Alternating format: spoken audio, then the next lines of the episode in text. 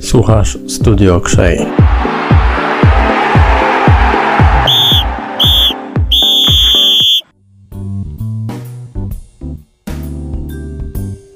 Dzień dobry, witam wszystkich bardzo serdecznie. To jest rozmowa w studio o Krzei. Ja nazywam się Karol Młota, moim gościem jest dzisiaj Michał Żyro. Cześć Michał. Cześć. Naszą rozmowę chciałbym podzielić na trzy rozdziały. E, Na początek chciałbym zacząć od serii krótkich pytań, później będzie główna e, rozmowa, główna część, czyli nasza rozmowa, a na zakończenie e, wróciłbym do pytań kibiców, którzy zadawali je na naszych kontach mediach społecznościowych. Tak jak mówiłem, zaczynamy od konkret pytania. Jak tam, Michał, jesteś gotowy? Mhm. Jeśli tak, no to zaczynamy. Morze czy góry? Góry. Którego buta wiążesz pierwszego? Lewego. Netflix czy kino? To i to w sumie. Teraz Netflix. Mhm. Jak strzeliłeś pierwszego gola w Ekstraklasie? Przy zamieszaniu polu karnym przeciwnika, gdzie wydawało się, że może być rzut karny dla nas, przyjąłem piłkę i uderzyłem po długim rogu w samo okienko. Kawa czy herbata? Kawa. Urlop latem czy zimą? W związku z tym, że mamy e, ten urlop właśnie dość krótki i latem i zimą, staram się wykorzystywać e, ten czas jak, jak najlepiej i, i jest mi to dość obojętne, ale bardziej mi do ciepłokrajów niż do zimы. Mhm. Aktywne czy leniwe wakacje? Aktywny zdecydowanie. Instagram czy Twitter? Instagram. Przychodzenie przed czasem czy na styk? Przed czasem. A często się spóźniasz, czy nie, czy nie, spóźniasz się nigdy? Nigdy nie, ale jestem dość punktowy. A nie spóźniłeś się przypadkiem na zbiórkę? W Charltonie? Nie. Na pewno? Nie było tam żadnej stłuczki czy coś? Była taka sytuacja. Nie spóźniłeś się? E, znaczy, była sytuacja, że mnie policja zatrzymała wtedy. Aha. E, nie wiem, czy o tym, o tym Chyba o tym mówimy. Ojej. Tak, była taka sytuacja, gdy jechałem na mecz, na zbiórkę na mecz e, i tutaj e, jakąś boczną drogą po prostu policja mnie zatrzymała, ponieważ to był polski samochód i chyba chodziło po prostu o rutynową kontrolę. E, to było w Londynie, więc, więc po prostu mnie zatrzymali i wtedy jakieś miałem też kłopoty z dokumentami, żeby coś tam udowodnić i zadzwoniłem do trenera, że po prostu mam problem, żeby ktoś po mnie przyjechał. Akurat trener jechał gdzieś tam kawałek za mną i odebrał mnie i chyba się nie spóźniliśmy, po prostu przyjechałem z trenerem na tą zbiórkę razem. Aha, w ten sposób. No to, no to czyli, czyli elegancko, że trener nie miał nic przeciwko, nie ma problemów. Nie, nie, nie, to już zabawna sytuacja. Okej, seriale czy podcasty? Seriale, Burger czy pizza? pizza, Selfie z kibicem czy podpisywanie autografów? autografy, Konsola czy planszówki? konsola, Piwo czy wino? wino Przyjmowanie czy dawanie prezentów? i to i to. Messi czy Ronaldo? Ronaldo. I ostatnie pytanie, Stamford Bridge czy Old Trafford? Santiago Bernabeu. Okej, pytam w tym kontekście, bo słyszałem, że na Stamford Bridge e, są ciekawe klamki. Ciekawe Co możesz o nich powiedzieć? Yy, Pewnie domyśla, domyślasz się, z kim rozmawiałem. Tak, wiesz co, byliśmy w czasie wolnego, udało mi się e, jakby znaleźć bilety na... E, pierwszy raz w sumie kupiłem bilety przez jakiegoś tam brokera, myślę, że tak to można nazwać. E, dość popularną stronę internetową, gdzie te bilety sprzedawali oczywiście po wyższych cenach, ale w związku z tym, że ten czas jest u nas e, jakby dość wyznaczony przez to, jak, jak i kiedy mamy urlopy, no to jednak te ceny zawsze są wyższe, nawet jeżeli chodzi o, wa- o wakacje czy jakieś loty i niestety musimy być do tego przyzwyczajeni, że nie możemy sobie tego wcześniej zaplanować i czekać na go- dogodne, dogodne ceny, więc e, kupiłem bilet na, na mecz i po prostu się okazało, że dość, dość taka kuriozalna sytuacja. Kupiłem bodajże trzy bilety. E, w hotelu miały czekać, więc e, wszystko mailowo załatwiałem. I, gdy już przyjechaliśmy na miejsce, odebrałem te bilety, a w kopercie zamiast trzech biletów były, było pięć chyba tych biletów. No i postanowiłem, że przed meczem te bilety oddam.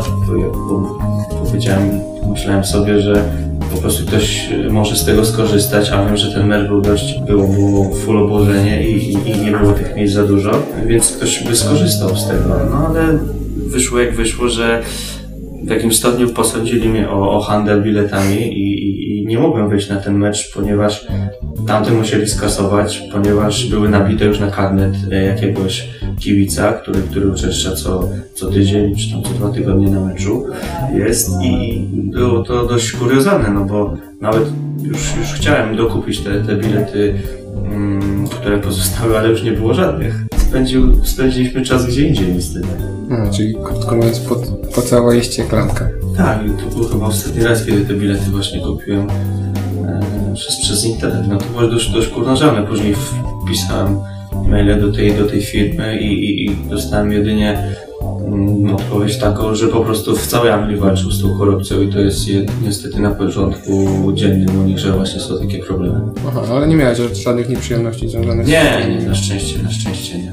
A drugą też sytuację miałem z meczem e, na Real Madrid, bo chciałem jechać. Nie wiem, czy słyszałeś o tej Nie, sytuacji. nie, nie o tym. E, był to mecz ligowy, bodajże z Sevillą i ten mecz już kupiłem miesiąc wcześniej, bo wiedziałem, że, że, że będzie termin, który, na który możemy jechać. No a że Real wygrał Ligę Mistrzów e, rok wcześniej, to e, grali Super Puchar Europy w Azji.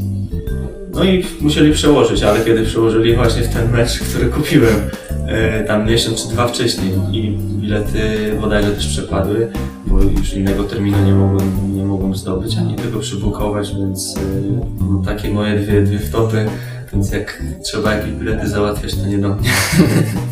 A miałeś jakieś takie inne stadiony, które, które odwiedzałeś, tak już w wolnym, wolnym czasie, czy po prostu sparzyłeś się na tych dwóch sytuacjach Nie. i już nie Byłem jeździłeś? na Stamford Bridge, już później z tatą. Obejrzeliśmy spotkanie, udało się. Byłem e, na stadionie mm, Old Trafford, ale nie na meczu, tylko go zwiedzałem. I na Realu Madryt, tak jak mówię, na Barcelonie też, też, też byłem, ale nie na stadionie, był zamknięty, tam dookoła chodziliśmy. Więc to tak właśnie gdy byłem ze znajomymi, no to wiadomo, że nie zawsze e, stadion jest główną, jasne. częścią wyjazdów. Jasne, Wiadomo, że ta część e, tutaj męska bardzo chciała, ale jednak mamy na tyle krótki czas tych, tych e, wyjazdów czasami, że, że robimy inne rzeczy. A jednak mecz to jest zupełnie co innego niż takie zwiedzanie pustego, pustego stadionu. No dokładnie. Mm, ale- Poza tym wasze urlopy się pewnie pokrywają, jeżeli wy macie urlop Tak, Liga Hiszpańska też- czy Liga tak, inna ma w tym samym momencie. Tak, a jak mamy jakąś tam przerwę na prezentację, to też nic nie, nikt nie gra, więc niestety nic nie można zobaczyć. Dobra, no to, to by było na, na tyle, jeżeli chodzi o krótką piłkę. To możemy zacząć rozmowę. Zacznę od czegoś trudnego, ok? Nie, nie musisz się obawiać, nie musisz się obawiać. dobrze. Trudne i zarazem dziwne pytanie, bo, bo, bo w sumie mało kto lubi odpowiadać na takie, na takie pytania. Jakim jesteś człowiekiem? Myślę, że jestem dobrym człowiekiem. No, mało jest u mnie, uważam, jakiejś tam zawiści, czy takiej niechęci do drugiego człowieka. Myślę, że to jest bardzo dobrą cechą. E, Jestem taką ciepłą osobą, uśmiechniętą i taką otwartą do ludzi. Jestem dobrze wychowany i, na pewno wiele też tych negatywnych cech znajdziemy, ale myślę, że jeżeli jakoś jestem osobą, no, nie przeszkadza myślę też nikomu i nikt mojej osoby nie ma nigdy za plecami czegoś powiedzieć, bo też jestem prawdziwy i staram się taki być cały czas. Pytam, bo, bo odniosłem wrażenie, może, może mylne do tego, co, co powiedziałeś, ale że nie jesteś zbyt ufny i potrzebujesz czasu, aby się tak w pełni, w pełni otworzyć. Też, też to jest, to jest sprawą. No bo mm, myślę, że to wychodzi z przyszłości wszystko, jakby już tyle osób spotkałem w życiu i niektóre mi się zawiodłem, niektóre, na niektórych nie, więc to jest to, to jest życie po prostu, ale myślę, że to jest y, taka łatwiejsza i taka bezpieczniejsza strona, jeżeli mówimy o poznawaniu nowych, nowych ludzi. Na pewno każdej, no jeżeli chodzi o, o jest, jest to też specyficzny klimat, czy wcześniej w Legii, czy w Anglii, czy tutaj w Gliwicach, czy w innych miastach, czy klubach, gdzie grałem. To nawet ostatnio rozmawialiśmy tak tutaj e, między sobą a propos jak, jak to zachować się w nowej szatni, no bo jednak osobowość jest bardzo ważną częścią tego, jak cię traktują chłopaki i to samo jest na boisku. Ale myślę, że tutaj w tej właśnie szatni piłkarskiej przede wszystkim liczą się umiejętności piłkarskie. Jeżeli jesteś dobrym zawodnikiem, to jakiś tam handicap masz i, i lepiej jesteś traktowany w drużynie. I też tak podchodziłem do tego, wyjeżdżając z Polski, że po prostu na boisku się obronię i, i to będzie na pewno łatwiej z komunikacją i ze wszystkim. No właśnie to było pytanie padło też w kontekście Twoich przenosin do Anglii, bo byłeś młody, młody zawodnikiem, przeniosłeś się do innego kraju. Jak to wyglądało w ogóle z Twojej perspektywy wtedy? Dość naturalnie. Miałem e, jakby mój mental wtedy był na, na wysokim poziomie, jeżeli chodzi o, o to, że ja sobie poradzę i że znam swoją wartość po prostu i że wiem, że, że z tymi umiejętnościami i z tym nastawieniem, z tymi treningami dam, dam, dam sobie radę. I też tak było. Na początek był, był naprawdę fajny i tak samo w szatni czułem się bardzo dobrze. Z językiem nie miałem problemu, dobry kontakt z ludźmi. Wyszło i wyszło. No jasne. E, miałeś jakieś problemy z aklimatyzacją, czy, zupełnie to nie... Na boisku wiadomo, mhm. te pierwsze mecze to Nie, właśnie myślę, że y, nie było problemu z aklimatyzacją, bo sezon trwały, przyszedłem w styczniu do klubu, gdzie od razu graliśmy. Na treningach grało mi się fajnie, dostałem szybko szansę, zagrałem w paru meczach, byłem chwalony, więc to na pewno od razu daje Ci takiego kopa, że, że w szatni czujesz się dobrze, bo robisz swoje i e, poznajesz tych ludzi z dnia na dzień. Do dzisiaj z nimi utrzymuję kontakt z tymi, tymi którzy, którzy grają dalej na zapleczu Premier League i jakby traktują mnie, mnie dalej, dalej poważnie, można tak powiedzieć.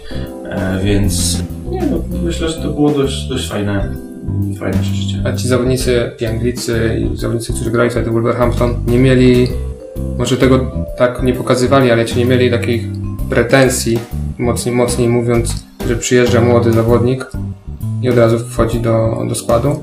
Nie, nie, nie. Myślę, że to było dla nich normalne ze względu na to, że do Anglii jeżeli ktoś przyjeżdża z zagranicy, no to musi się wyróżniać. I ten kult narodowości jest tam na, na tak wysoki, że bardziej może jako Polaka powinni traktować e, jako jakąś mniejszość i, e, i źle, źle jakby mentalnie do niego podejść.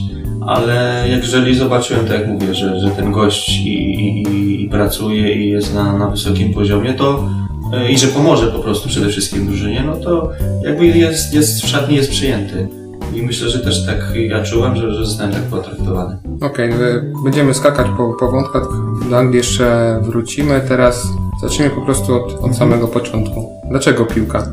Bo pewnie jako młody, młody chłopak miałeś, miałeś szansę wyboru. Z tego tak, co miałem. czytałem, to był, był, i tenis, i, tak, i bieganie. Tak. Miałem. Tutaj w mojej rodzinnej miejscowości w Piotrześnie po szkole zawsze jeździłem bodajże na 15, dajmy na to, na, na tenis, gdzie mama mnie zapisała na tenis, bo miała, ale ma swojego kolegę, który, który uczy gry w tenisa i, i, i chciała, żebym poszedł w tym kierunku, bo wyglądałem dobrze, jeżeli chodzi o koordynację, uderzenie, jestem leworęczny i, i ten trener mówił, że, że, że jest jakiś tam potencjał, żeby, że można iść w tym kierunku, a sport był ogólnie w naszej rodzinie cały czas mama uczy chowania fizycznego, tata grał w piłkę, więc sport był, był zawsze u nas. Tak samo jeździłem na nartach. No, sport jest jakby fundamentem u nas, u nas w rodzinie. Tam po, po tenisie, po jakby godzinnej, godzinnej grze grałem w piłkę. Grałem w KS Piotreczno i również jakby grałem, grałem dobrze. I po, po prostu w pewnym momencie rodzice usiedli ze mną i stwierdzili, że w którymś, w którymś, w którymś kierunku musimy iść, że przyszedł czas, gdzie, gdzie trzeba wybrać albo piłkę, albo tenis. No i wybrałem piłkę. A dlaczego? Co było takiego w tej piłce, że, że pociągało Cię bardziej niż, niż w tenisie? Bo wiadomo, w piłce grasz w zespole, w tenisie mógłbyś indywidualnie osiągać sukcesy, wszystko byłoby na, na Twoje nazwisko. Myślę, że to, że piłka jest y, na topie w Polsce, że tak wiele osób na świecie ogląda ten sport, po prostu no, sprawia mi to frajdę. No, w tenisa nie grałem na WF-ie, ani w inne sporty. Zawsze to była piłka. Zostawaliśmy po szkole, nie graliśmy w tenisa, tylko w piłkę. I, i ta piłka była takim kluczem. Jeszcze widziałem, że wyróżniam się i zawsze przy, przychodzi mi to z, dość łatwo, czy mijanie tych przeciwników, czy granie z rówieśnikami. E, zawsze byłem najlepszy, więc dlatego tak, tak, tak postąpiłem. A śledzisz teraz tenisa, czy, czy zupełnie ci to, zupełnie ci to Oczywiście przeszło? te podstawowe turnieje, czy tam jak teraz Iga Świątek e, wygrywała. Lubię Rafała Nadana oglądać, był z leworęczny tak ja i podoba mi się jego styl, ale to ty, czysto rekreacyjnie, no, Tak. pewno tutaj jestem jakimś wielkim fanem. Jasne, a jakieś inne sporty oprócz tego oglądasz, czy, czy, czy tylko No, piłkę? Praktycznie e, i siatkówkę, e, i Formułę 1, różne, różne sporty. Okej. e, Jaką rolę odegrali twoi rodzice na tym początkowym etapie? Mówisz, że, że bardzo namawiali cię na aktywność fizyczną, ale nie chodzi mi tylko o, treningi w Piasecznie, tylko później już o, o te treningi No w Legii Warszawa. Na pewno miałem ten komfort, że rodzice wozili mnie wszędzie. Było to tak zorganizowane, że gdy przyszedłem do Legii, czyli to była e, klasa pierwsza gimnazjum, e, gdzie już po tym okresie podstawówki e, gry w Piasecznie dostałem jakby ofertę z, z Legii. No i z Piaseczna jakby dojazd do, do Legii jest autobusami.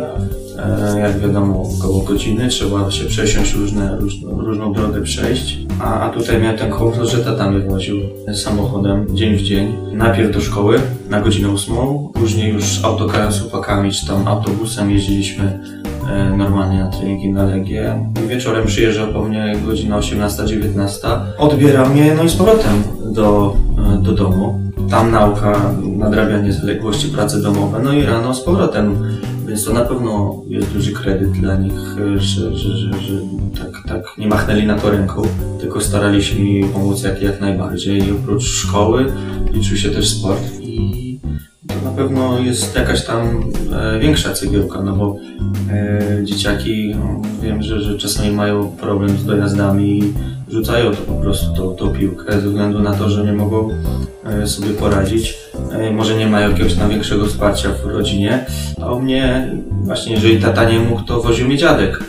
A jeżeli nie dziadek, no to szukaliśmy innych rozwiązań. Ale zawsze i tata jeździł na mecze każde. Mama tak, tak samo na, na wszystkich meczach, jeżeli tylko mogli, byli. E, mój tata, jest, już nie pamiętałem tego, ale jeszcze w czasach akademii na każdy mecz musiałeś e, mieć swoją legitymację szkolną, żeby potwierdzić swój wiek, czy jesteś akurat w tym wieku, że możesz, że możesz grać w tym meczu i sędzia czasami to sprawdzał, czasami nie. I na pierwszy mecz w Legii, gdzie on już e, jakby jest, był bardzo zaangażowany, zaangażowany w to wszystko, jeździł na, na treningi, na zbiórki, e, na spotkania z trenerami, jak to wygląda i tak dalej, no bo wiadomo, w tym jesteś niepełnoletni, sprawy sprzętowe, pieniędzy, no to jest jakby dużo tych spraw dookoła też sportu. No to na pierwszy mój mecz na wyjeździe e, zapomniałem tej legitymacji i on specjalnie, żebym mógł zagrać i, to musiał wrócić. No i tam wygraliśmy jakimś tam dość wysokim wynikiem. Parę bramek mi się udało strzelić i nie zdążył w ogóle nic obejrzeć, żadnego, żadnego tego gola i e, na pewno był mu przykro taki niedosyt, ale a to była taka dość zabawna sytuacja, że tego pierwszego akurat meczu nie widział. Nie było opcji, żeby zagrać na kartę innego zawodnika, tak jak to miało miejsce. Nie wiem, nie, nie, nie, to Legia akurat była dość poważnie tego podchodziła, nie mam takiej możliwości. Okej, ile przez ile lat dojeżdżałeś z Piaseczna do, do Warszawy? W wieku 19 lat prawo jazdy zdałem, to ile bym musiał jeździć? No od pierwszej gimnazjum praktycznie do trzeciej liceum? Kilka, sześć lat? Tak. Sześć lat. Nie, nie było tam jakichś akademików, GUS i tak dalej, czy, czy po prostu ty, nie, ty, ty... Później, jeżeli było dość intensywny już i pomieszkiwałem również u swojej babci w, na Usynowie mieszkaniu i tam miałem dość fajne połączenie, akurat to nie był problem i to był duży luksus w cudzysłowie, bo prosto z bloku wychodziłem do metra, z metra pamiętam, metro i Mielin do, do Politechniki, tam autobusem do, do, do, do klubu. No, czy w trakcie tych dojazdów przez te kilka lat miałeś szansę wiem, skupić się na nauce, rozwiązywać zadania, czy po prostu tylko, tylko rozmowa z rodzicem? Bo jak ja pamiętam, jak, zaczy, jak zaczynałem grać w piłkę i to oczywiście amatorska, to po powrocie do domu od razu musiałem powiedzieć, co się, co się działo na treningu, ile było bramek, ile asyst miałeś tak samo, czy wiedziałeś, że to jest ten czas, że musisz się skupić na nauce? Czy nie, nie było czasu e, na analizowanie treningów, bo ta nauka jednak był mocny nacisk na to, żeby, żeby zdać maturę przede wszystkim. Jakby to był cel nadrzędny. Ale ja miałem ten komfort, że Legia miała też swoją klasę i z chłopakami to jest zupełnie też inny świat, e, jeżeli chodzi o, o naukę, bo, bo na pewno pomagali nam ci nauczyciele i wiedzieli, jaki mamy tryb życia, nie zadawali nam aż tyle e, zadań domowych, bo wiedzieli, że ten nasz czas wolny jest dość ograniczony. Niektórzy mieszkali w centrum Warszawy i jakby ten dojazd e, z Legii był maks 20 minut, tak? Ja w czasie korków jeszcze tych dróg takich dobrych nie było, no to było minimum godzina. A, a ja często po tych treningach spałem i to w samochodzie, czy nawet rano, gdy, gdy wstawałem o siódmej, jeszcze jakieś tam e, drzemałem pół godziny w tym samochodzie i, budziłem się przed, przed szkołą. Więc e, to był, był intensywny czas, ale to było dość automatyczne i, i po prostu mecze, wygrywanie, dawał taki zastrzyk energii na cały tydzień, że idzie to w dobrym kierunku i w szkole nie było problemów, bo robiłeś swoje i na boisku też robiłeś swoje.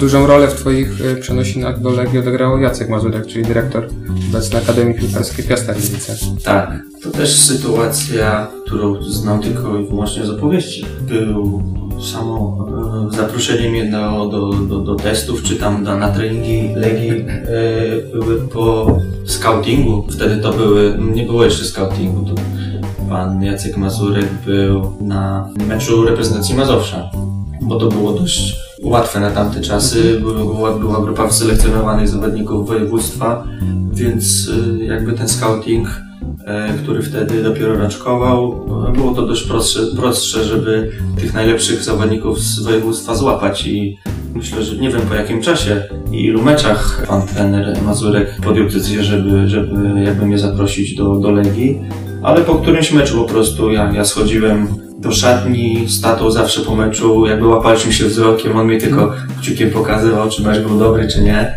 Mieliśmy takie, takie swoje e, sygnały e, czy tam po pierwszej połowie też, czy coś poprawić, czyli on mi dawał te wskazówki. I po którymś meczu po prostu widział, że ja rozmawiam z tatą, poszedłem do szatni, trener Mazurek wtedy poszedł e, do taty, porozmawiali i w samochodzie, czy tam w domu, nie wiem, myślę, że w samochodzie już tata mi powiedział, że jest, słuchaj, podszedł trener, tutaj jest leki, że są zainteresowani, co ty na to, że da, dają nam 2-3 dni na, na pomysł, żeby pomyśleć, co z tym zrobić, nie, nie namawiają jakoś, jakoś, jakoś tak natarczywie i, i co by tu zrobić, więc powiedziałem, że oczywiście, czemu nie. No, pojechałem.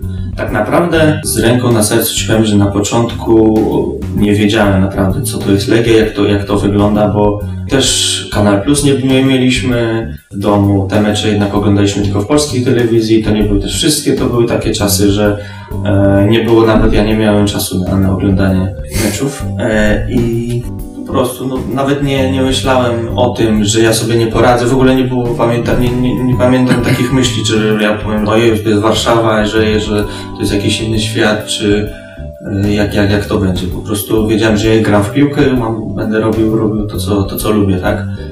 I jakby nie traktowałem tego, czy ja wypłynę, że tutaj jakaś wielka kariera, czy coś, to w ogóle, w ogóle to, to nie przychodzi mi do głowy. A po, po Twoim przyjściu do, do Piasta miałeś okazję rozmawiać z dyrektorem Mazurkiem?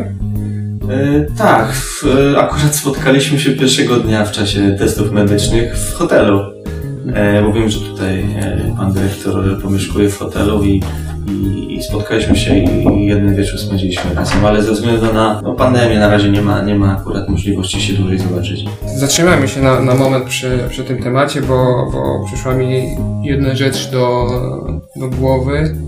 E, Czy na Twojej drodze do tego momentu, w którym teraz jesteś, jest jakaś osoba, czy są ludzie, którym, którym jesteś wdzięczny, które kształtowały Ciebie jako, jako piłkarza, które dały Ci szansy, czy, czy po prostu kształtowały Cię jako, jako człowieka? No wiele, wiele, wiele osób. I każdego zawsze, zawsze co innego. Im więcej tych osób jest, tym, tym lepiej. Wpadasz na różne charaktery, na różną myśl. Nie no, parę osób mogę wymienić, na pewno kimś zapomnę, ale właśnie zaczniemy od Jacka Mazurka. Był również ówczesny mm, dyrektor Legii, pan Andrzej Trzeciakowski, e, który bodajże teraz jest w Warszawie albo w Delcie Warszawa. Wtedy była Delta, nie wiem czy dalej jest, nie, nie znam jakby e, jego, jego kroków, ale on również był dyrektorem, również wiem, że e, był ważną postacią w tamtym okresie w Legii.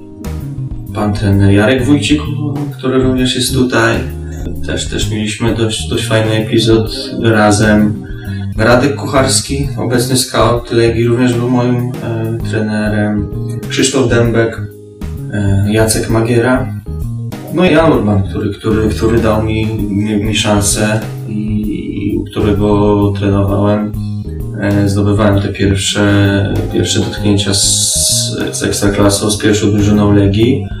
E, I to dzięki niemu zdobyłem swoją pierwszą bramkę, zadebiutowałem i, gdyby nie on, no to nie wiadomo co by było.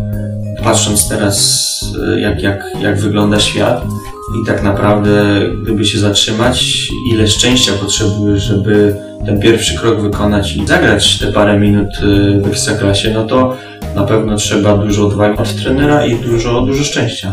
Mhm. A miałeś okazję im podziękować już tak przeszłości? Czy to jest tak, że ty odczuwasz wdzięczność, ale stricte nie miałeś okazji może? Nie, nie, nie miałem, nie miałem okazji jakby tak nie spotkać się i, i, i podziękować, bo jestem dalej czynnym piłkarzem. Myślę, że na to, na to przyjdzie czas i ta kariera dość, dość szybko e, mija i wszystko szybko się dzieje, że, że, że na te podziękowania na pewno przyjdzie czas. Ale też jako młody zawodnik e, i to jest, to jest też duży minus i mam e, w sobie taki z tyłu głowy żal do siebie, że e, jesteś właśnie w młodym wieku i czasami, no ale to tak zawsze, zawsze się mówi, że żałujesz czasami chwil, które, które przyszedłeś przeszedłeś i nie, nie zdajesz sobie sprawy, jak ci ludzie chcieli pomóc i, i, i czasami mogłeś jakby dać więcej od siebie.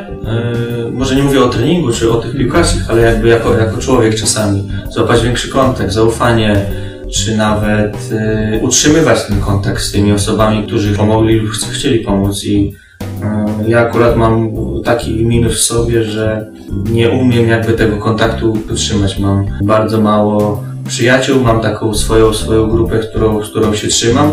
I to jest chyba mój, mój taki duży minus, że, że tych kontaktów nie, nie mam za wielu. E, i jednak czy właśnie z e, trenerem Urbanem nie mam kontaktu, a bardzo bym chciał po tym wszystkim, co, co, co mi dał. E, czy z Jackiem Magierą mam kontakt, ale też mógłbym mieć większy. No to są e, czy tutaj właśnie z trenerem Mazurkiem, czy, czy z Wójcikiem. No wiadomo, że wszystkie losy nasze są, są różne i ciężko jest codziennie do siebie dzwonić, czy, czy, czy nawet, nie wiem, wi- spotykać się. E, ale, ale myślę, że jest to do zrobienia, żeby ten kontakt był, był częstszy, ale myślę już po karierze, po karierze. Dopiero nie, nie, nie myślisz, że to jest teraz ten moment właśnie, że doszło to do ciebie, prawda? chociaż pewnie to miałeś cały czas z tyłu głowy, a teraz do ciebie to doszło, powiedziałeś to, że to nie jest ten moment, że przy najbliższych e, To świętach... też nie, nie można kategoryzować, kiedy jest odpowiedni moment, bo Jasne. e, losy ludzi są różne, każdy ma lepszy, gorszy moment. E, Jedni chcą z tobą rozmawiać, drugi nie chcą, to też zależy od, od dwóch stron. E, Więc e, nie no, myślę, że to też przyjdzie naturalnie. No jest. Po prostu i to przychodzi z wiekiem, tak. Jasne. Wspomniałeś o, o Twoim debiucie. Jest końcówka derbów Warszawy. Trener woła Cię z rozgrzewki, mówi, że wchodzisz. Co wtedy czuje taki 17-letni zawodnik? No, wtedy chciałem wszystko zrobić. Wtedy chciałem strzelić, podać. Yy, Do rożnego podszedłem, wrzucałem, żeby wykorzystać wszystko, wszystko co, co się da, bo wreszcie dostałeś to, o co, o co walczyłeś tyle lat. I chciałeś, żeby to nie była jedna chwila, tylko tych chwil, żeby było więcej. Jak się rozgrzewasz przy linii bocznej, to co 10 sekund tylko patrzysz na trenera, czy już yy, ten palec wskazujący jest na tobie, że, że cię woła, czy nie. No i, to była taka sytuacja. E, może już nie chodzi o, o sam mecz, ale czy wtedy dało się odczuć e, tą presję, jako towarzyszy zawodnikom Legii? Nie, nie, nie, nie. Akurat Legia nauczyła mnie tego, że jak ostatnio z Tomkiem Edwardem rozmawialiśmy, w Legii nie było czegoś takiego jak radość po meczu. Mhm. ponieważ musiałeś wygrać. Nie było e, czy w Akademii, czy w Młodej Legii, e, w sensie w drugiej drużynie Legii, w rezerwach, czy później w pierwszej drużynie.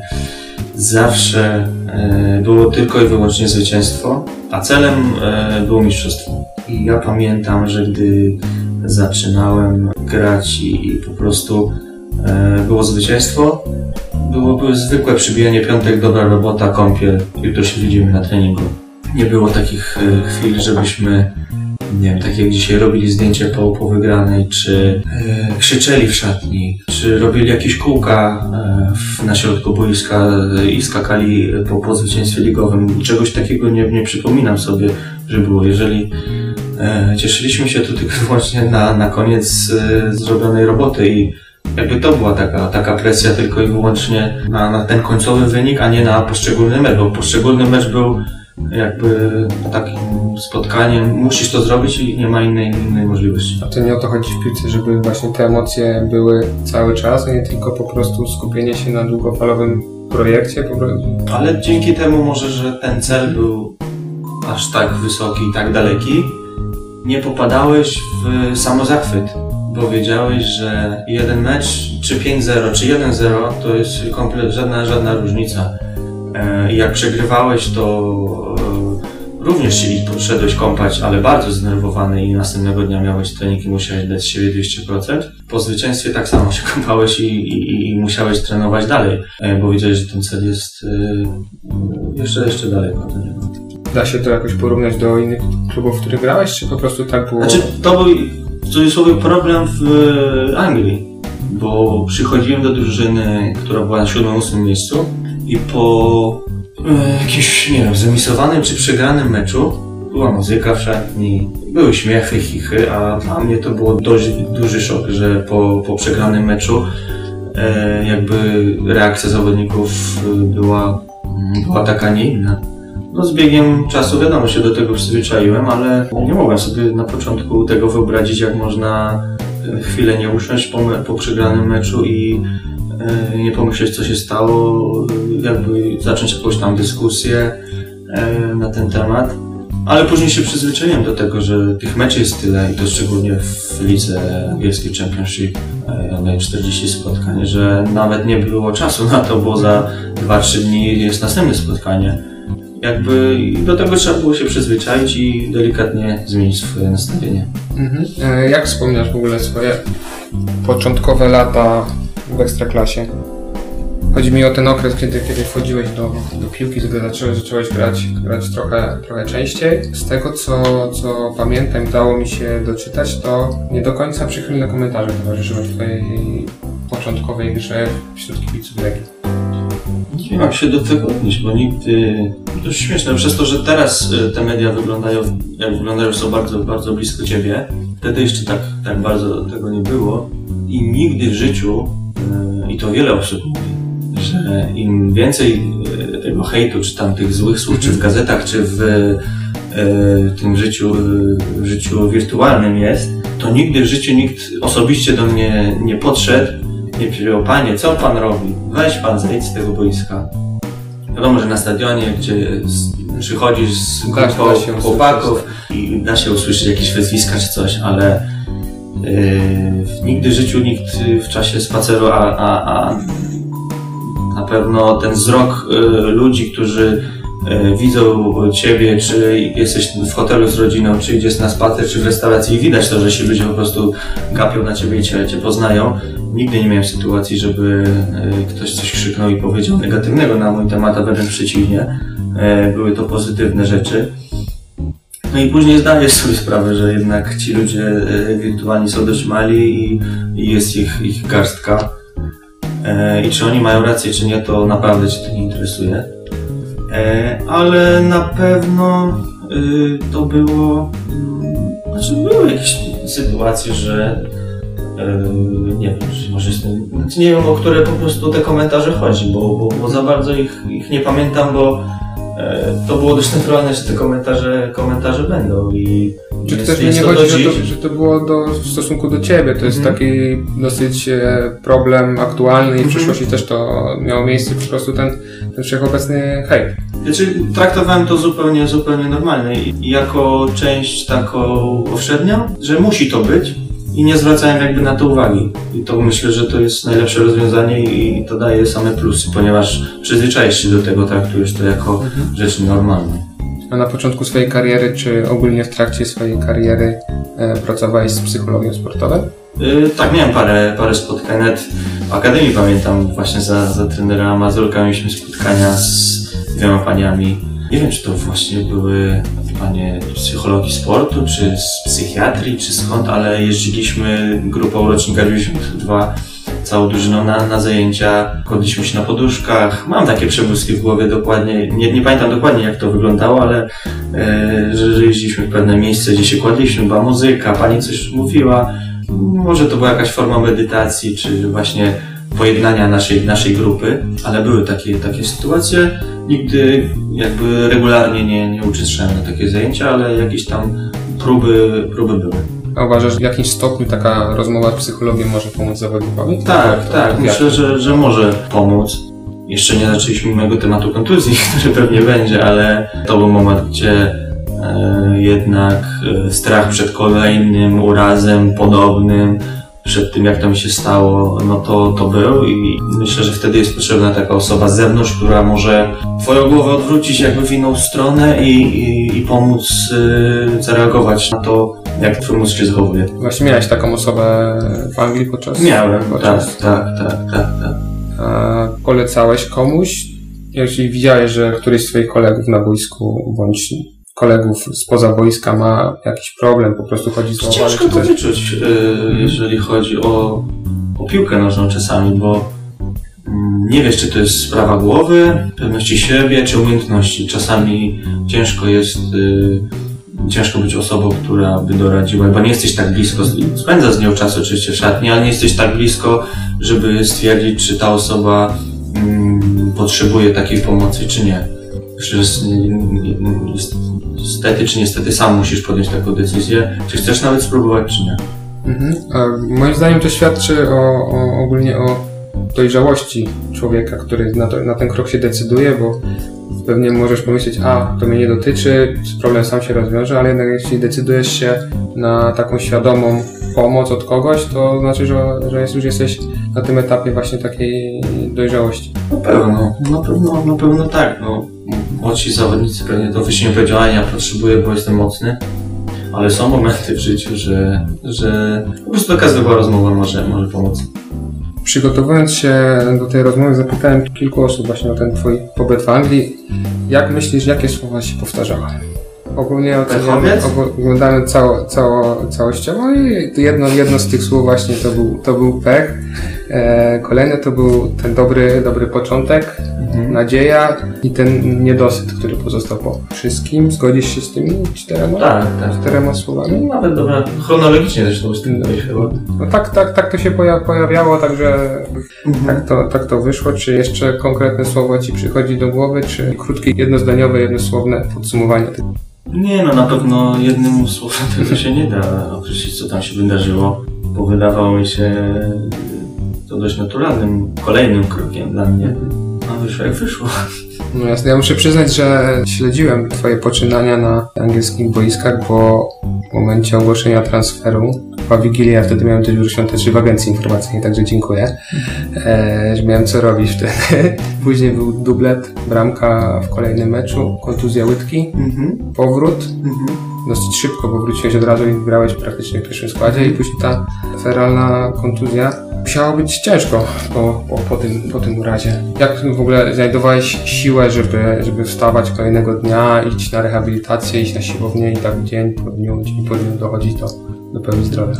Na początku Pamiętam jak to się stało, leżałem sobie właśnie na, na kozetce, na wyjeździe to było, więc sobie jak gdy zszedłem w przerwę, to było dość, to było w 400 minucie, zszedłem z boiska, siedziałem sobie na kozetce, zadzwoniłem do, do rodziny, że to się stało, bla bla bla, e, ale nie wiedziałem dokładnie, e, mówię, że coś z kolanem, że coś chrupnęło dość mocno, ale przez to, że miałem wcześniej urazy e, i też zabiegi, i szybko do tego, szybko się rehabilitowałem, szybko zawsze wracałem i ten slogan wrócisz silniejszy nie był przypadkowy, bo zawsze gdy wracałem byłem w wysokiej formie i czułem się naprawdę, naprawdę dobrze. Więc podszedłem znowu do tego dość naturalnie, że, e, a to, że, że to nic, nawet jeżeli to jest e, zerwane kolano i, i słyszałem zerwane więzadła, to wiedziałem jak to wygląda, jak wygląda proces rehabilitacji i wiedziałem, że chłopaki czy wracali po 8 miesiącach, czy po 12. Więc mówię, no pauzowałem wcześniej, nie wiem, 3 miesiące, no to dam radę i 8, zrobimy to w 6 jak najszybciej, szybko zabieg i tak dalej. I na początku tak mi się wydawało, w ogóle nie, nie, przyjąłem, nie przyjąłem się tym, tym urazem, e, bo również w Anglii, gdy, gdy robili mi e, bezpośrednio po tym meczu testy na ten, to, to więzadło przednie, bo da się, da się to w sposób jakby praktyczny sprawdzić pod, pod palcami odpowiednim ruchem, czy to więzadło trzyma, czy nie. Ten język medyczny angielski, yy, nie znałem go jeszcze i mówili ACL, ACL, a nie wiedziałem za bardzo o co to chodzi, czy, czy chodzi dokładnie o, o to więzadło, czy nie. Więc yy, jakby tak naprawdę nie, yy, nie wiedziałem skali tego urazu ale wiedziałem, że było to dość, dość mocne i dość poważne. Y, no i później po, po paru dniach, gdy, gdy usiedliśmy, zrobiliśmy rezonans, y, była opuchlizna i, i wyglądało jak to wyglądało. Jakby zdałem sobie sprawę, mm, jak to wygląda. Później jakby konsultacja w Londynie, szukanie doktora, później się okazało, że trafiłem na naprawdę świetnego specjalisty, który mi pomógł, gdzie mogę grać do dziś. I jakby to jest dość dziwne właśnie, że wtedy nie zdawałem sobie sprawy, że to, ten uraz jest tak, tak poważny. A fizjoterapeuci czy doktor w Anglii e, wspominają ich bardzo dobrze, bo, bo i super wykwalifikowani fizjoterapeuci, ale też super ludzie, zawsze pozytywni. Wiedzieli, e, znali mnie, że, że jestem pozytywnie nastawiony, że wszystko będzie dobrze, wrócę, że pracuję, że nie jestem jakimś tam leniem, prowadzę się bardzo dobrze. E, ale jednak ten uraz był dość, dość dużym problemem i powiedzieli, że to jest, u nich to się, to się to mówi serious injury, czyli, czyli dość, dość poważna rzecz, e, która się nie zdarza na co dzień. E, a mi się, da, mi się na początku wydawało, że to jest tylko i wyłącznie jakby jedna, jedno wiązadło, które trzeba zepić. Się okazało, że to były trzy plus różne komplikacje inne, o których też medyk powinien się wypowiedzieć, nie ja, bo, bo ten język jest dość skomplikowany. I, i to nie była e, też e, no, taka kontuzja, którą możesz wylecieć w 6 miesięcy, gdzie, gdzie przy takim ACL, który no, też nie chcę porównywać no, z innymi zawodnikami, ale e, taki Arek Mil, który wracał szybko po jednym i po drugim zabiegu, no to nie taka to była kontuzja, to była zupełnie, zupełnie co innego. Okej, okay, na początku mówiłeś, że nie, nie zdawałeś sobie sprawy, że podchodziłeś do tego pozytywnie, ale czy z czasem nie pojawiały się jakieś negatywne e, myśli odnośnie tego, czy zdołasz wrócić, czy, czy w ogóle kiedy zdołasz wrócić? Nie, no najpierw celowaliśmy właśnie w takie właśnie 10-12 miesięcy, że, że będzie wszystko ok. Gdy po operacji dowiedziałem się, że doktor mówił, że ok, na rezonansie wyszło to i to i to, ale gdy otworzył kolano, to mówi, że nie spodziewał się takiego bałaganu. I, i zastanawiał się, czy nie zrobić y, tej operacji na dwa razy, bo organizm y, pod narkozą wytrzymać jakiś czas, ale to był ten zabieg tak skomplikowany, tam dużo, tak dużo rzeczy trzeba było robić, że zastanawiam się, czy nie zrobić tego, nie wiem, półtorej godziny, półtorej godziny w, jakby w, po miesiącu, że, że zrobimy jakby czyszczenie chwilę, później przyjdzie za miesiąc znowu, ale ja mówię, dobra, nie będziemy Michała męczyć i, i jakby, e, ja mówię, to dzięki Bogu, że, że to było właśnie jakby jednego dnia można było to skończyć, chyba trwa dwie czy dwie pół godziny, gdzie zwykły ACL mówi trwa chyba 30 do 45 max, więc e, no trafiłem na naprawdę fajnych ludzi na szczęście i, i że dzięki Bogu, że się to, to po prostu udało. A jakby w czasie rehabilitacji jest protokół pewien, który, który przychodzisz w czasie urazów. Wpisujesz takie szczegóły y, wewnętrzne, które, które musisz przechodzić, y, te etapy wzmacniania mięśnia czworogłowego,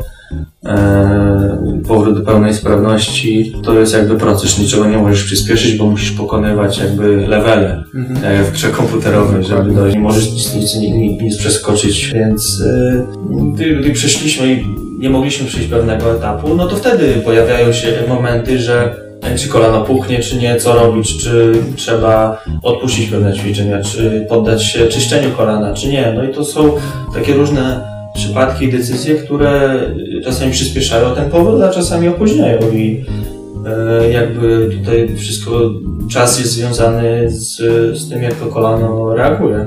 No i myślę, to były takie momenty. Czy miałeś jakąś odskocznię, która odciągała cię właśnie od tych negatywnych myśli, które mogły pojawiać się w tych momentach takich krytycznych, jak kurczę, kolano puchło, że musieliście zrobić przerwę, czy... Nie, nie, nie. Mieliśmy rehabilitację codziennie. Praktycznie chyba co dwa tygodnie to był dzień wolny. E, Ich rehabilitacja trwała od 10 rano do 17, 16 codziennie. Więc y, jedyny ból taki w głowie był, gdy chłopaki wychodzili na boisko. W Anglii jest tak często, że siłownie są z oknami wielkimi na boisku i patrzyłem jak chłopaki trenują, więc to było dość bolesne. Były momenty, że wracałem samochodem i ryczałem, ale no trzeba było to przejść.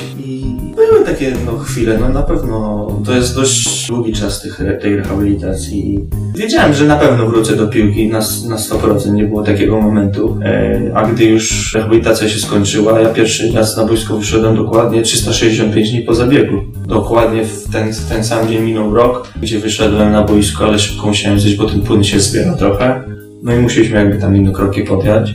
I, gdy wszystko było dobrze, wróciłem na, na boisko, miałem konsultację u właśnie doktora e, w Londynie, no to powiedział mi, że e, no jest siebie dumny, że, że tak, to, tak to wyszło, no bo było zagrożenie, że nie zagram już nigdy w piłkę i, i on, on mi to wcześniej powiedział. Więc mówi, nie było gwarancji, że, że, że, że będę dalej sportowcem, ale ja sobie nie, nie, nie, nie miałem w ogóle, nie dałem sobie do głowy wrzucić, że coś może być, może być nie tak. E, I nawet e, no, wcześniej mówiliśmy o tym, o psychologu, ale też nawet mimo, że masz z tyłu całą rodzinę ze sobą i, i żonę i, i przyjaciół, no to bardzo ciężko mentalnie było czasami nawet z ich wsparciem i, i później samo wyjście na trening i nie branie mnie później pod uwagę, jeżeli chodzi o skład, czy później różne rzeczy, jeżeli chodzi o, o transfery, no ale pewnie dojdziemy jeszcze do tego, e, bo tych szczegółów jest, jest dość dużo. Jakby no, dużo to w głowie, kosztowało mnie, nie, bardzo, bardzo dużo. A miałeś coś takiego, żeby przestać o tym myśleć? Nie wiem, znajdowałeś jakieś zajęcie? Czy Nie było właśnie, no nie było czasu nawet. Czy nawet chwilowo wystarczyła rozmowa z, z żoną, czy, czy z rodziną? Y, Pamiętam, że to było w kwietniu mi się stało, czyli zabieg był gdzieś kwiecień pewnie. Taki słaby jestem właśnie w datach pamięci do różnych e, zdarzeń, które mi się wydarzyły, żeby podać konkretnie datę. E, więc, y, ale kontuzja była w kwietniu, a we wrześniu na urodziny pamiętam, że dostałem wolne tydzień i pojechaliśmy do Portugalii na e, jakieś tam wakacje. E, Z Ortezą wtedy razem z żoną pojechaliśmy trochę słońca zażyć, taką, taką przerwę dla głowy przede wszystkim, odciąć się od rehabilitacji, a oprócz tego również robimy ćwiczenia dalej, ale żeby po prostu zmienić miejsce, że tam na dwa tygodnie nawet pojechaliśmy, więc to było, to był taki fajny cel, że słuchaj Michał, robimy pracę tu i tu, chłopaki w czerwcu mają wolne, bo mają przerwę między sezonami, to nie możesz mieć tej przerwy, nie pracujesz. E, to też było ciężkie i nie możemy wrócić do domu.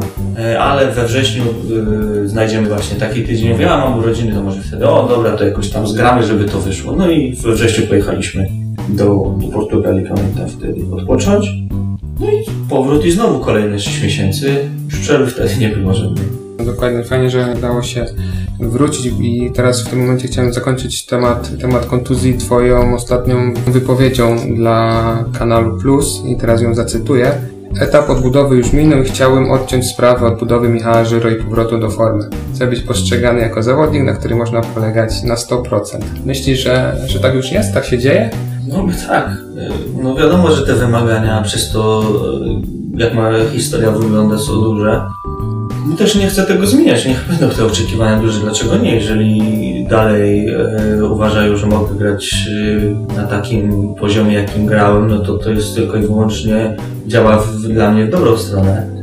E, I nie chcę po prostu słów, że dajmy ten czas Michałowi, czy tam Michał nie wygląda fizycznie dobrze, czy chodzi mi o to, żeby odciąć to jedną kreską i e, mówić, ok, wygląda tak, może wyglądać tylko lepiej. Nie wracajmy do tego, jak, jak było. Jest tak, może być tak, może być, może być lepiej i tylko tak na to patrzę. To podsumowanie mamy za sobą. Powiedz mi taką rzecz. Czy zawodnik jest w stanie się cieszyć z sukcesu drużyny, mimo że nie grał bądź grał słabo? Nie, nie, nie, na pewno nie. Ja mogę tylko sobie powiedzieć. Właśnie pytam w kontekście tego, bo znalazłem Twoją wypowiedź, że cieszy Cię bardziej mistrzostwo Twoje z 2014 roku niż to wcześniejsze? A tak, to prawda, oczywiście. Bo być częścią drużyny Bo Ty wtedy miałeś większość meczów na, na swoim koncie, strzelałeś bramki, notowałeś asysty, a w tym wcześniejszym mistrzostwie grałeś, grałeś sporadycznie z powodu chyba też urazu. Tak, no, są też zawodnicy, którzy na wysokim poziomie, tak jak Marcin Wasilewski grał w Leicester parę, parę meczy, czy tam parę minut nawet może, a zdobył medal. Może nie grał dużo, czy tam coś takiego i, i po prostu zdobył medal, czy tam tu są, tutaj nawet w Piaście są zawodnicy, którzy, szczególnie ci młodzi, którzy yy, byli w kadrze, czy tam byli na ławce i dostali medal za mistrzostwo, a, a nie zagrali, tak? Tylko, tylko byli w kadrze. No to chodzi o przepisy, tak? Ale No jasne. to samo posiadanie medalu fizycznie. Czy bardziej chodzi o to, co się dzieje w głowie zawodnika? Wiesz, że jesteś częścią tej drużyny? Znaczy też chodzi o ambicje może i o, o twoje postrzeganie e, futbolu. No bo jeden machnie ręką i powie, dobra, jestem rezerwowym, ale będę miał w CV na 90 minut w przeglądzie sportowym mistrz Polski, czy wicemistrz, czy zdobywca pucharu. A drugi powie, że nie, że mnie to nie interesuje, bo mm, nie dołożyłem praktycznie nic, tylko trenowałem, czy tam przeszkadzałem czasami. Zależy Zdarzają się tacy? Ale nie, nie, śmieję się oczywiście. Ale mm, no, na pewno uważam, że, że, że jeżeli ktoś ma takie ambicje i, i jest w tej drużynie po coś, no to tylko po to, żeby grać, pomóc i dać, dać coś drużynie, żeby, żeby jeżeli jest ten medal, no to że, do, że dołożyłeś cokolwiek y, do tego sukcesu i y, tak jak mówisz, no 2014 to świetny, świetny okres. E, Tak za Henninga bodajże i tam wszystko, wszystko się zgadzało, można powiedzieć. Mhm. Powiedz mi, jak w ogóle wspominasz ten, ten dzień? Jest 1 czerwca 2014 roku, grasz 90 minut w tym meczu z Lechem, ostatnim mistrzowskim. Później odbierasz złoty medal, do którego dołożyłeś swoją, można powiedzieć, nie cegiełkę, tylko, tylko, tylko cegłę. Jak wspominasz ten, ten czas?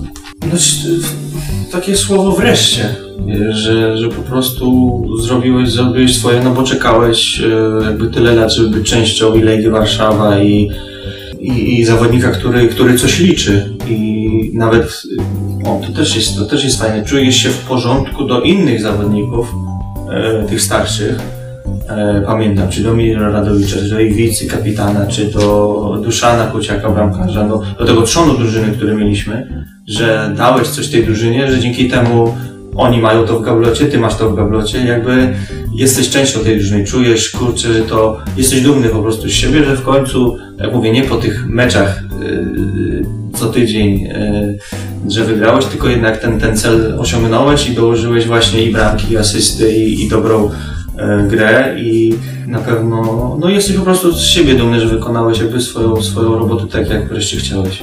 Mhm, skupmy się na tym meczu z Lechem, a tak naprawdę to, co działo się po, czyli na fecie. I to pytanie może zabrzmieć nieco dwuznacznie. Powiedz proszę, z kim wróciłeś wtedy do swojego domu w Piasecznie i kto poznał wtedy twoją rodzinę? No to jest potwier... no, Wróciły dwie, dwie osoby chyba. No bo mówisz chyba o albo Andrzeju Dudzie, ale też był Duszan Kuciak wtedy u nas w domu.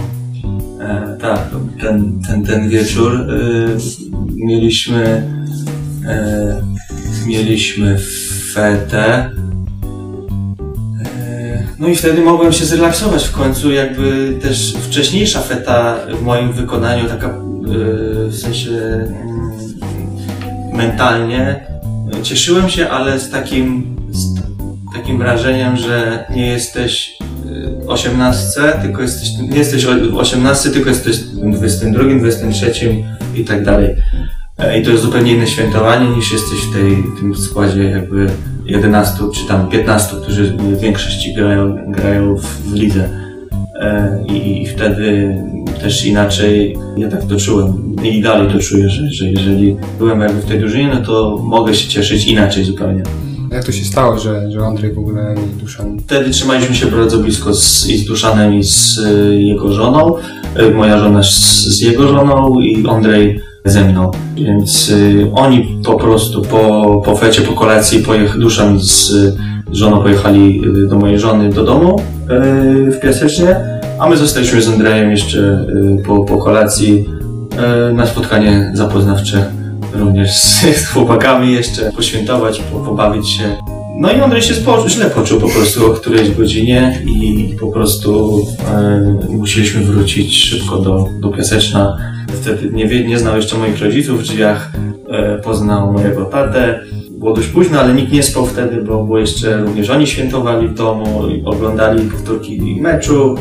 No i rano Andrzej wstał, pamiętam też, też powiedział im dzień dobry, a mój tata nie, ale już się widzieliśmy, cześć. Było dość, dość wesoło, ale no nie, same po- pozytywne rzeczy. Właśnie Andrzej się przyznał, że nie chciał wracać do siebie do domu, bo jego domu czekał jego ojciec. A, okej.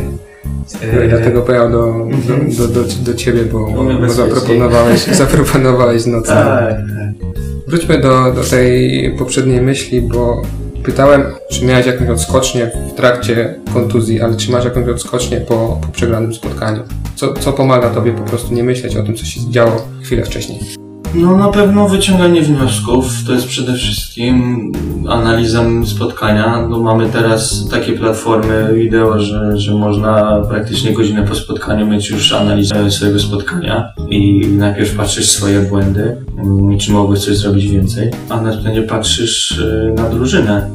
Akurat wtedy w Legii nie było co analizować, bo większość spotkań wygrywaliśmy, muszę tak to powiedzieć. A jeżeli coś przegrywaliśmy, no to, no to jakby byłem na tyle młody, że za bardzo się tym nie przejmowałem, bo wiedziałem, że są inni starsi, którzy rozmawiali o tym. Ja się w to nie pakowałem, więc więcej słuchałem niż.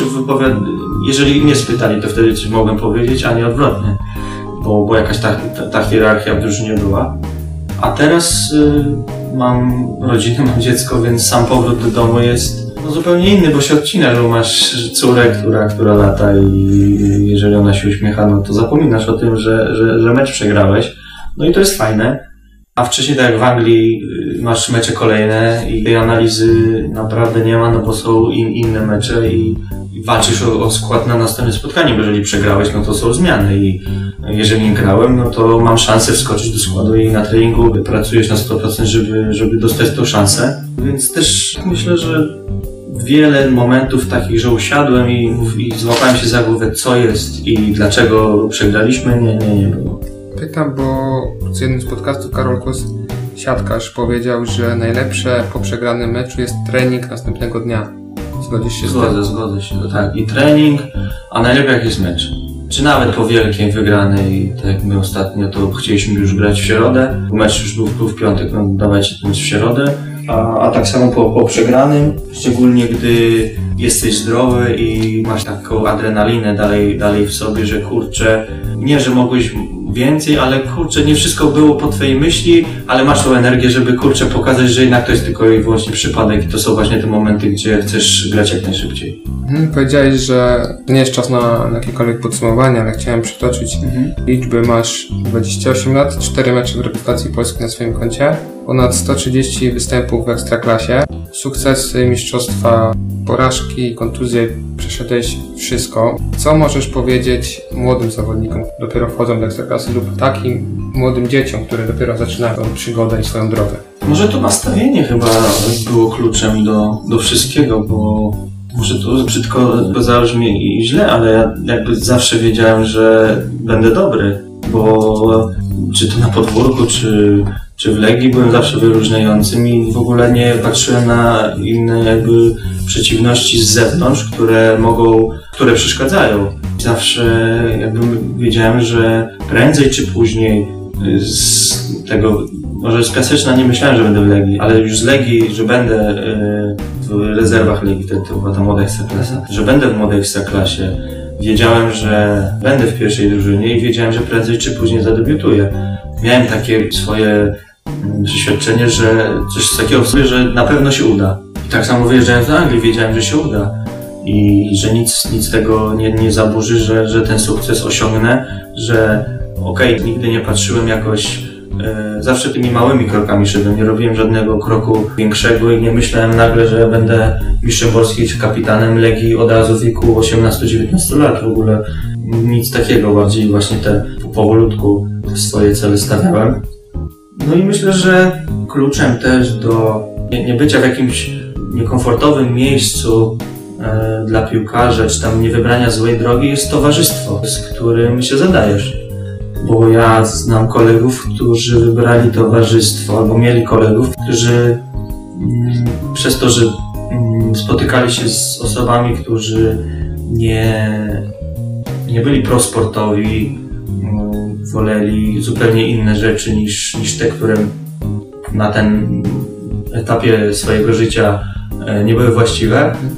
Przez to jakby może zniknęli trochę z tej piłki nożnej, a wielu było bardzo dobrych, e, perspektywicznych, a im się nie udało. Albo którzy grają w mniejszych ligach. I myślę, że towarzystwo jest bardzo, bardzo ważnym, czy tam otoczenie twoje bardzo ważnym e, czynnikiem, jeżeli chodzi o sportowca. Czyli taka ambicja, upór, dążenie do celu i, i otoczenie. To jest cel do, do, do, do sukcesu, tak? Dobra, no to zmieńmy na, na moment e, temat. E, z Twoich mediów społecznościowych można wywnioskować, że lubisz podróżować. Jakie wizyty w jakich krajach najlepiej wspominasz? Z żoną mamy zasadę taką, że dopóki e, jesteśmy młodzi, chcemy latać jak najdalej się da. Czyli Podoba mi się ta zasada. i, wiadomo, że mamy ten czas również ograniczony, tak jak wcześniej mówiłem, czyli ten przełom maja, czerwca plus kawałek zimy, gdzie możemy ewentualnie gdzieś lecieć. No i to są jakby terminy, które zawsze mamy w głowie i plany, które możemy ziścić.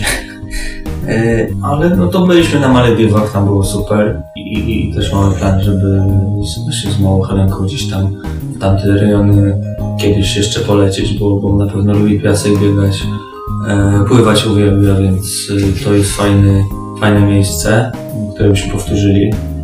Ale też z drugiej strony byśmy chcieli coś nowego. E, I podobne miejsca byśmy chcieli, jak nie wiem, Filipiny, na których nie byliśmy, ale byliśmy na Bali, też było fantastycznie, byliśmy tydzień w dżungli, tydzień w mieście. I to jest dość aktywny wypoczynek, nie siedzimy, nie leżymy, tylko, tylko zwiedzamy, byliśmy tam z naszymi przyjaciółmi. Yy, to myślę, że to są te dwie destynacje. Byliśmy na Sylwestra w Nowym Jorku, yy, dość spontanicznie też się udało, więc yy, to też zupełnie inna jakby yy, inna strona świata, porównując z tym, co wcześniej mówiłem. I pora, no tam zima. W Tajlandii, no Tajlandia jest prze- przepiękna i też również, i również fajnie. E, Tam spędzaliśmy czas w wielu miejscach. No to jest takie na razie, takie top, top 4, top 5. Właśnie pytałem też ze względu na Tajlandię. Słyszałem, że miałeś ciekawą hotelową licytację przy stoliku numer 4. Tak. Powiedz coś więcej o tym. No był Sylwester, e, byliśmy w znanym hotelu marki po prostu Hyatt Mhm. e, i mm, w czasie Sylwestra była licytacja. E, był, był konkurs, w którym do wygrania były różne licytacje, bodajże z 4 czy z 5 licytacji. Do wygrania był pobyt właśnie w e, jakimś hotelu Hyatt e, na świecie. Leży Hongkong, Londyn, no przeróżne destynacje. No i przed tymi, przed losowaniem pan konferencjer opowiadał, jacy to goście zaszczycili nas na tym wieczorze. No i przy stoliku numer 4 wymienia tam po prostu wszystkich. No i w pewnym momencie doszedł do tego numeru, numeru 4. No i tam właściciel hotelu Hongkong, żona y, jakiegoś tam Londynu i tak dalej. Większość y, ludzi przy tym stoliku była związana z hotelem Hilton. No i nie zwróciliśmy kompletnie na to uwagi, ale gdy doszło już do losów, mieliśmy te swoje e, również kartki przygotowane z numerem. Przyszło losowanie. No i ta konferencja losuje. Pierwszą nagrodę przybyliśmy Hongkong. O, numer 4 stolik. Zapraszamy. Coś tam. No i okej, dziękuję, bla bla bla. Robię drugie losowanie. Stolik numer 5. Okej, numer 6 i tak dalej. No i później były nagrody takie premium, bodajże. Dwie. No i kolejne losowanie. Stolik numer 4. Kolejne losowanie premium. Stolik numer 4. No i taki paradoks, że, że po prostu ekscytacja, że możemy jakby jakąś, jakąś e, tą nagrodę wygrać, ale po raz chyba piąty na konferencji mówił It's un unbelievable, it's table number four again I, i po prostu widzieliśmy, że tam jest jakiś chyba wałek. Aha, myślałem właśnie, że chodziło o was, że wy wygraliście jakąś licytację, ale Nie. z tego co mówisz, to chyba wam się nie udało. Właśnie nie, chodziło, że pan konferencji grał, grał świetną rolę Aha. i, i w pewnym momencie krzyknął na, na, na cały resort It's unbelievable, it's again table number four, więc później następnego dnia, gdy zamawialiśmy coś e, do jedzenia, powiedzieliśmy It's unbelievable, znowu, że to jest nana, że to znowu, znowu mówię, no i po prostu to był tekst, tekst tego wyjazdu. No okej. Myślę, że na tym możemy zakończyć tę część. Teraz czas na pytania od kibiców, których było, było kilka. To tak, Piotr zapytał, który trener miał na ciebie największy wpływ, na ciebie, na twoją grę. Na pewno Jan Urban, bo, bo dzięki niemu zadebiutowałem i w tych czasach najmłodszych yy, dał najwięcej skasówek, jak i również Jacek Magiera, to myślę, że to jest ten, ten, ten duet na 100%. Henning Berg, który, przy którym myślę, że zagrałem najlepszą piłkę swoją wtedy i jako drużyna wyglądaliśmy bardzo dobrze. Myślę, że to taka trójka. Okej, Piotrek znowu pyta, czy spodziewałeś się, że Diogo Jota będzie występował kiedykolwiek w tak dużym klubie jak Liverpool? Nie, myślę, że na Liverpool i to ten Liverpool, który teraz jest, który, który zdobywał Ligę Mistrzów, który zdobywał Mistrzostwo Anglii, to nie. Myślałem, oczywiście Diego pokazywał na treningach, był solidnym zawodnikiem i miał dużą powtarzalność, yy, miał zawsze liczbę i myślę, że to jest jakby klucz jego, jego formy, bo jeżeli grasz z lepszymi zawodnikami, tak jak teraz w Liverpoolu, sam jesteś, yy, jesteś coraz lepszy, a, a w Wolvesach yy, jakby nie wybijał się, nie był jakby wyróżniającą się postacią, jakąś większą, już więcej, myślę, szumu robił Helder Costa, który jest w Leeds teraz, E, i on jakby e, miał większą manianę dribbling i jakby więcej, więcej tych akcji robił, ale właśnie brakowało mu ich bramek i asyst. A, a Diego Jota miał właśnie ten, to, to powtarzalność, która, którą się właśnie ceni, ceni u trenerów, że, że jeżeli grasz, to musi mieć bramki, asysty, stwarzasz sytuację i, e, i myślę, że, że tym, tym plusuje. A dzięki temu, że jest teraz w Liverpoolu, gra z lepszymi zawodnikami, to jego również umiejętności będą coraz wyższe. Okej, e, Krzysztof pyta, dlaczego zdecydowałeś się na przyjście do Piasta? ponieważ widziałem, że ten klub idzie cały czas do przodu. Jest, tak jak mówiłem przy podpisaniu kontraktu, że tutaj trener Fornalik jest fundamentem e, tego klubu i jakby jak już, już ten, ten trener ci chce, no to nie masz innej opcji jak, jak tylko przyjść tutaj. Szczególnie, że, że byłem, po, byłem w klubie, w którym, no w pierwszej lidze, a tutaj ofertę dostajesz od, od, od drużyny, y, która zdobyła trzecie miejsce i niedawno była mistrzem, więc y, tutaj nie było innej możliwości jak, jak podpisać kontrakt i tutaj nie było Mhm. Dominik e, pyta pewnie, to się łączy, jak to jest grać przy boku kapitana Gerarda Betty? Znam go krótko, no bo praktycznie tylko pół roku, ale i na początku się zdziwiłem, że jakby zawodnik zagraniczny jest kapitanem klubu, ale gdy poznajesz Gerarda yy, i poznajesz jego historię, no to zdajesz sobie sprawę, że to jest odpowiednia osoba yy, tutaj na, na tym miejscu i zasługuje na bycie kapitanem. I, I on dba o szatnię, dba o, o nie tylko te sprawy piłkarskie, ale również, również inne pozasportowe, które są ważne w szatni. No i jest bardzo dobrym człowiekiem, a, a kapitan powinien być i bardzo dobrym człowiekiem, e, bardzo dobrym piłkarzem. E, na treningach e, również jest osobą, która, która nigdy nie odpuszcza i, i dopinguje zawodników. Myślę, że ten okres zły, który już minęliśmy, był również związany z tym, że Gerarda z nami nie było praktycznie, bo miał szybko kontuzję. Niestety złapał i, i te mecze wyglądały jak wyglądały, więc y, był z nami w szatni oczywiście, ale jest potrzebny na boisku czy, czy na ławce rezerwowych czasami, więc y, jest na pewno ważnym elementem tej, tej drużyny. Mhm. Też w temacie Piasta Łukasz zapytał, czy uważasz, że drużynę stać na to, aby jeszcze w tym sezonie zaatakować europejskie puchary, czy lepiej skupić się na pucharze, a ligę spokojnie dograć do końca? Nie, myślę, że mamy na tyle mocną kadrę i na tyle dużą, że możemy poradzić sobie i z Pucharem Polski i z Ligą. Wiemy, jak przewrotna jest, jest nasza liga. Tych kolejek jest też e, niestety już, e, w sensie na tym etapie rozgrywek dość, dość mało nam zostało. e, bo gramy tylko 30 spotkań, więc myślę, że skupienie się na Pucharze Polski również w tym sezonie jest fajną przygodą i szansą, żeby zaistnieć w Pucharach, jeżeli ligą by się nie udało.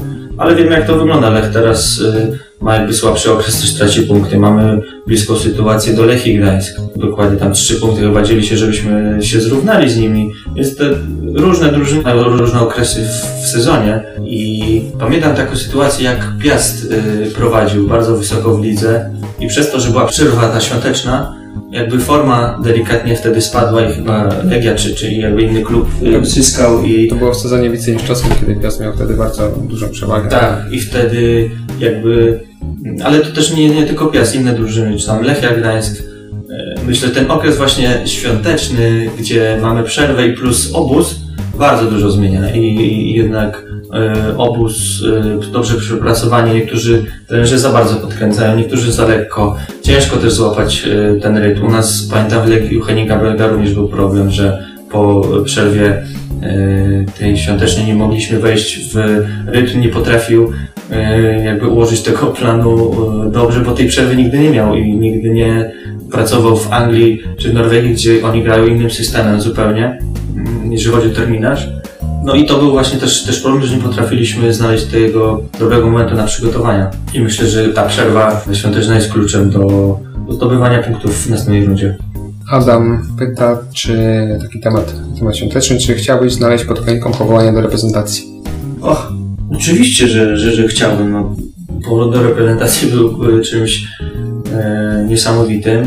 Na pewno jest to, jest to cel, ale to jest taki bardzo, bardzo daleki cel, ponieważ na razie no, liczy się drużyna i, i byliśmy w takiej sytuacji, gdzie, gdzie grałem przegrywaliśmy. Teraz jestem rezerwową i wygrywamy. E, Kuba Świeczek jest w świetnej formie, więc ja muszę czekać na swoją szansę. E, Mamy czas właśnie obozu, gdzie mogę wywalczyć sobie to miejsce w składzie, czy grać nawet razem z Kubą, żeby, żeby pokazać trenerowi, że również możemy razem dać bardzo dużo tej drużynie. Ale tak mówię, przez to, że, że też sytuacja nasza e, była, była jaka, jak, jaka była, no to, to dzięki e, Kubie, e, dzięki temu, że właśnie Gerard wrócił i, i ten skład jest coraz bardziej stabilny, wygrywamy i, e, i myślę, że to, że jestem teraz na ławce jest po prostu naszą siłą e, i pokazuje, że, że mamy, mamy bardzo dobrą, bardzo dobrą drużynę. Dlatego z tą reprezentacją no wszystko przychodzi naturalnie. Bliżej reprezentacji jest Kuba Świerczak teraz niż Michał Żyro i, e, i jak i również inni zawodnicy, że Kuba Czerwiński, e, Patryk Sokołowski gra świetnie, więc e, no jest jeszcze daleka droga, ale spokojnie, cel jest również gdzieś tam zapisany. Dobrze. Tom zapytał, jaki jest twój ulubiony smak pierogów? Smażony z mięsem. Okej, i zostajemy w temacie kuchni. Marcin zapytał, czy jodł już żeś kluski śląskie, rolada i modra kapusta? Nie, nie jadłem. Właśnie chciałbym dowiedzieć się, gdzie dobrą mogę zjeść, że nie, nie popełnił jakiejś, żebym się nie zraził e, na coś niedobrego, więc jeszcze, jeszcze nie, ale to danie myślę, że dla, dla sportowca na razie muszę sobie odpuścić i, i zaczekać na przerwę. To wszystkie pytania od kibiców. Ja, ja również nie mam więcej pytań. Mam nadzieję, że nie wymęczyłem za bardzo. Nie, bardzo miło. Super rozmowa. Jeśli nie, to się, to się bardzo cieszę. E, Dzięki Michał za dzisiaj, a z Wami kibice słyszymy się podczas następnego studia Okrzei, a teraz dziękuję Wam za przeszło godzinę razem z Michałem. Dzięki wielkie. I do usłyszenia. Do usłyszenia.